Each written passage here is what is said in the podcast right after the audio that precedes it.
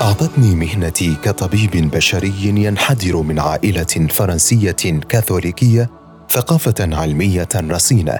لم تجعلني أتقبل الحياة الروحية التي كنت أعيشها في ذلك الوقت. وليس معنى ذلك أنني لم أكن أؤمن بالله. ولكن هذه الشعائر والعقائد بصفة عامة والكاثوليكية بصفة خاصة لم تدفعني إلى أن أشعر بوجود الله تعالى. وهكذا منعني شعوري بتوحيد الله من قبول عقيدة التثليث وألوهية المسيح عليه السلام.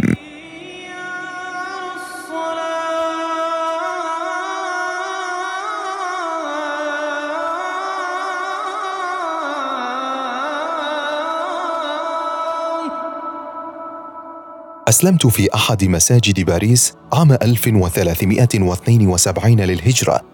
الموافق لعام 1953 للميلاد. أشهد أشهد أن لا إله إلا الله. أن لا إله إلا الله. وأشهد اسمي علي سلمان بينويست. علي سلمان بينويست. وهذه قصتي أحكيها لكم في بودكاست أروان. بودكاست أروان من أصول.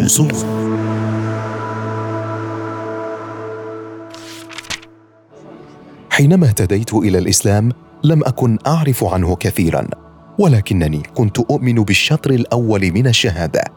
لا إله إلا الله. وبسورة واحدة من القرآن هي سورة الإخلاص. قل هو الله أحد. الله الصمد. لم يلد ولم يولد ولم يكن له كفوا أحد. وهكذا أستطيع القول إن السبب الحاسم والأساسي في دخولي الإسلام هو القرآن إذ بدأت دراسته قبل أن أسلم بالروح الانتقادية التي يتمتع بها المثقف الغربي. وها أنا ذا أذكر بكثير من الامتنان الكتاب الذي يحمل اسم الظاهرة القرآنية للمفكر الجزائري الرائع السيد مالك بن نبي. لقد أقنعني هذا الكتاب بأن القرآن كتاب سماوي.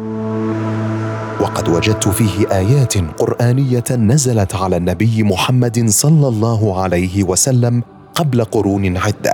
تشرح مواضيع علمية لم يتوصل إليها الباحثون إلا في العصر الحديث. كما أن هذا الكتاب قد نقلني إلى الجزء الثاني من الشهادة.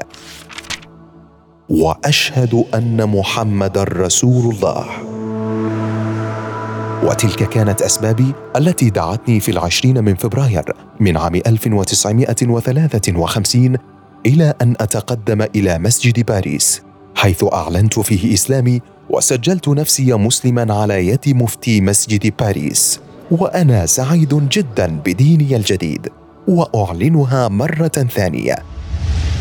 أشهد أن لا إله إلا الله.